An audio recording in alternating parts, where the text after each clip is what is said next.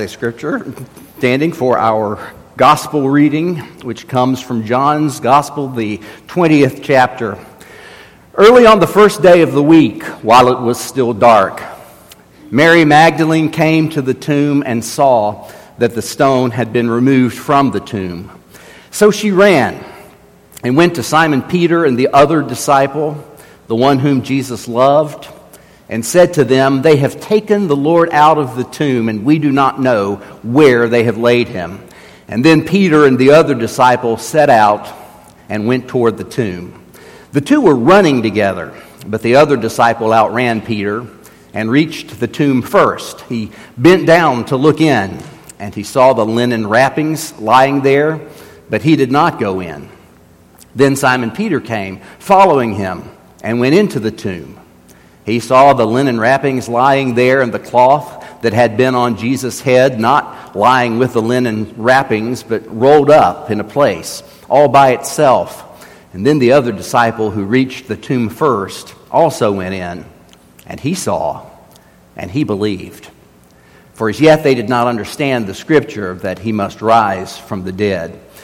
Then the disciples returned to their homes, but Mary stood weeping outside the tomb. And as she wept, she bent over to look into the tomb, and she saw two angels in white sitting where the body of Jesus had been lying, one at the head, the other at the feet. They said to her, Woman, why are you weeping? She said to them, They've taken away my Lord, and I do not know where they have laid him. When she had said this, she turned around and saw Jesus standing there, but she did not know that it was Jesus. Jesus said to her, Woman, why are you weeping? Whom are you looking for?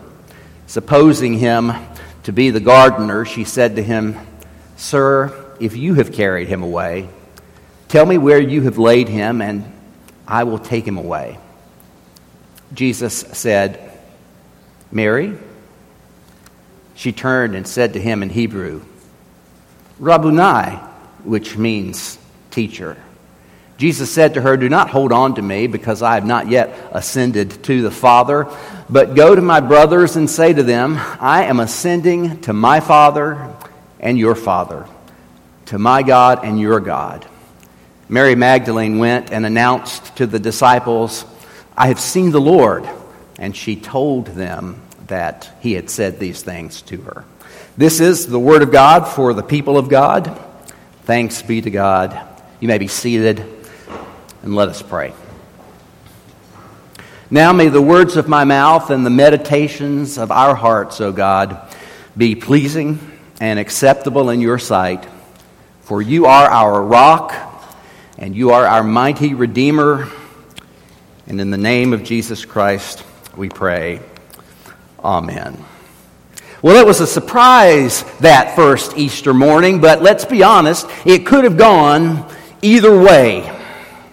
It, could have been a surprise and the best thing that had happened in the history of the world, or it could have been just another step on what had started off on Palm Sunday to be an amazing week entering into Jerusalem, but by Thursday had taken a dark turn as Jesus was arrested and all of the chaos and cacophony that accompanied that Thursday night. And when Friday the crowds cried, Crucify him, crucify him, and indeed they did.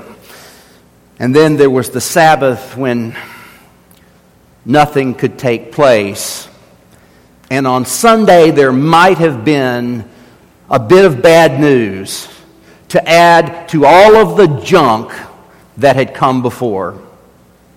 It could have gone either way, and when Mary came to see something like this, an ancient tomb which has an opening that is, that is a short opening. You can't walk into it. You have to bend down and sort of crawl. And then you see that what closes this area is a stone that rolls in front of the tomb. Now, you and I think about graves as places to hang out places where we go and we, we rest in peace until the trumpet sounds, and the dead in Christ are raised. But in the ancient world, the tomb was not such a permanent thing. There were several different stages to what you did with a body The first stage of which was you placed it in a tomb like this to allow decomposition to occur, and you'd come back a year later, and after that decomposition had occurred, you would collect the bones and put them in a bone box. And what you did with that bone box was up to you. Some people in the ancient world buried them underneath their houses. Others put the bones of a lot of their ancestors together, which is a very literal idea and picture behind this, this notion that Abraham was gathered to his people. He went to where his ancestors were. And so the women had placed Jesus in the tomb, had seen him placed in the tomb by those who had carried his body from the cross, and the stone had been rolled away. Now, it doesn't mean you can't get in the tomb. It just means that it's a little difficult because you get to roll the stone away so that you can go inside. And Mary comes, and Mary finds the stone rolled away. It's like coming home from vacation and your door being wide open, and you think somebody has broken into my house. It's like being at the Boyle County Fair and coming out of the fairgrounds and noticing that one of your windows is gone. And then you say something under your breath and you get inside and realize you just left it rolled down. Mary comes and she sees an open tomb, and her thought is entirely reasonable. Somebody has come in and done something to the body of Jesus. They've taken the Lord out of the tomb, and we don't know where they had laid, they had laid him. And it doesn't cross Mary's mind that something else has happened. That no one has broken into the tomb, but that he who was inside has, has emerged in full life victorious. So Mary goes and she tells Peter and John. I am taking the understanding that's a pretty ancient understanding that the beloved disciple is the disciple John that Peter and John are told of this news. And it's been several days of getting news after news after news that gets worse and worse and worse. They're coming for Jesus. They have arrested Jesus. Jesus is in jail. Jesus has been beaten. Jesus is before Pilate. Jesus is before Herod. Jesus might be released, but instead they say, Give us Barabbas. Jesus is crucified. Mary says to Peter and John, They have taken the Lord out of the tomb, and we do not know where they have laid him. Now, we've got a lot of runners in here. Peter and John became runners on that morning when they heard Mary Magdalene's testimony. They became runners, running from the place where they were staying to the place where Jesus had been buried. Why are they running? Well, they've got to see what Mary has described. After a Thursday, Friday, and Saturday, when they couldn't do anything, it seemed hellish, like one thing after another was going wrong. Could something else have gone terribly, horribly wrong? Is the indignity of a grave robbery to be added to everything else that has occurred? They ran. They ran. Bobby Dodd was Georgia Tech's athletic director, and he told the story of the coach who, with his team leading seven to six, in the last minute of the play, in the ball game, carefully instructed his quarterback not to pass the ball under any circumstances. But when the ball was carried within the opponent's 10 yard line, the quarterback was overcome with temptation. He passed the ball, which was intercepted by the rival's fleetest back, who broke into an open field and raced toward pay dirt. He was speeding past midfield when suddenly, out of nowhere, the quarterback who had passed overtook him and tackled him. After the game, the losing coach remarked to his barely victorious counterpart, I will never understand how your boy overtook my fastest back. Well, I'll tell you, came the reply. Your back was running for a touchdown. My boy was running for his life. John and Peter are running for their lives. They've given everything in the past three years to this teacher who seemed profound, who seemed mystical, who captured their attention with the stories that he told and the way that he described the kingdom of God. And they had tied their fortunes to his fortune, and they are running for their lives to see if yet something else has gone wrong in Holy Week. John outruns Peter, he gets the gold. But Peter is the first to actually go in, and what he finds is odd. The scene that they encounter is not the scene of a grave robbery. First, why would robbers go to the trouble to unwrap a corpse when they could have simply dragged it out? And if they did go to the trouble to unwrap a corpse, then why would the piece of cloth that had been covering the head of the dead man be rolled up neatly at the end, at the head? Then Simon Peter came following him and went into the tomb, and he saw the linen wrappings lying there, and the cloth that had been on Jesus' head not lying with the linen wrappings, but rolled up in a place by itself. And then the other disciple who reached the tomb first also went in, and he saw and believed. The first to believe in the resurrection is John, the gold medalist runner on Easter morning, who got there first and who looked inside the tomb and realized that something unexplainable had occurred. He went in and he believed. Now, John's gospel is, is a gospel that is, is very different from Matthew, Mark, and Luke. There's a, there's a, theological term we use. Matthew, Mark, and Luke are the, are the synoptic gospels. We see them with one eye. They see the world with one eye. In fact, you can find uh, the same account with, with very little variation sometimes in Matthew, in Mark, and in Luke. There are some things that are in Matthew only. There are some things that are in Luke only. But Matthew, Mark, and Luke view view the world and view the gospel with, with kind of a singular eye. But John, the beloved disciple, John, the one who sees with mystery, John, the one whose insight gives us such unparalleled beauty, as in the beginning was the Word, and the Word was with God, and the Word was God, and the Word became flesh and dwelt among us.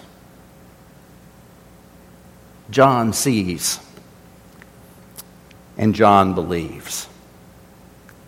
John becomes the first believer in the resurrection, noting that something amazing has taken place. And then Peter and John return to the place that they're staying in Jerusalem. Their home is not in Jerusalem, but they have a home base in Jerusalem. And in the meantime, Mary is outside the tomb, and she looks in. And when she looks in, there are two angels in white, one at the head and one at the feet of where Jesus' body had lay. She looks in and she repeats that which she says over and over again because what has happened is so difficult to understand, not only for us, but for her. And she says to those inside, They have taken away my Lord, and I do not know where they have laid him. And then there is a remarkable conversation that changes Mary's life. When she'd said this, she turned around and saw Jesus standing there, but she did not know that it was Jesus. And Jesus said to her, Woman, why are you weeping? Whom are you looking for? And supposing him to be the gardener, she said what she's been saying again and again Sir, if you have carried him away, tell me where you have laid him, and I will take him away. And Jesus calls her by name. Rabboni, she says to him when he has said Mary.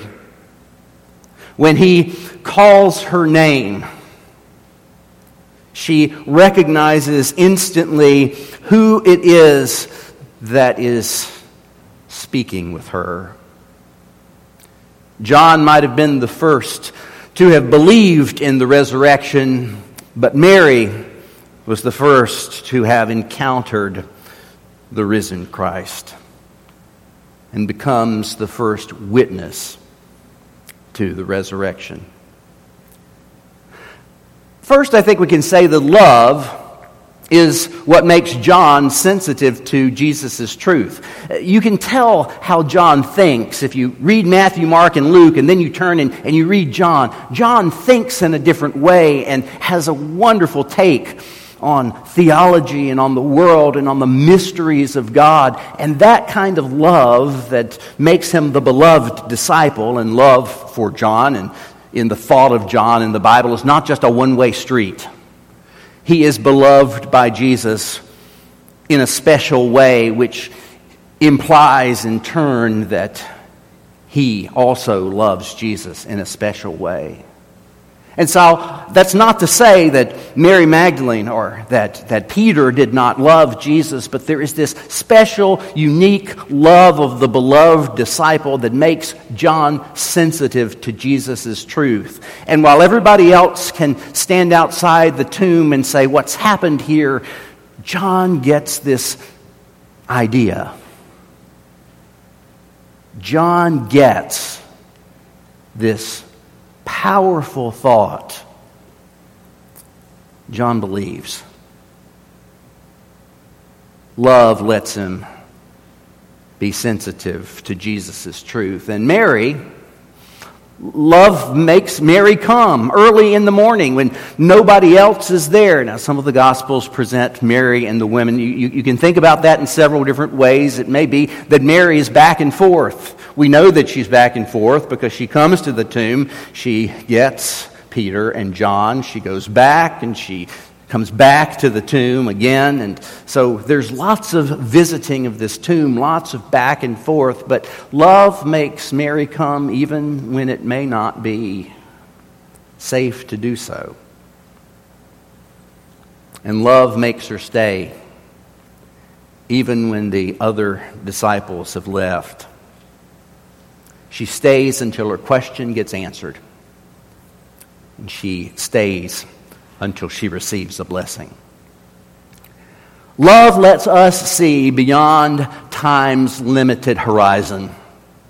We have all lost people that we love. If we, if we live long enough, we are going to experience loss and pain. We are going to see suffering. Love for Jesus lets us see beyond time's limited horizon and recognize with John that the empty tomb means that God has changed the world. Love lets us in on this power that God has unleashed on resurrection morning. It's a power that lets us see beyond the grave, but it's also a power that lets us see from today until tomorrow. If your world is falling apart, it's hard for a world to fall apart any more thoroughly than the world of the disciples had fallen apart. And suddenly, there is a new day. And the new day brought something far more amazing, astonishing, wonderful than any of them could ever have imagined.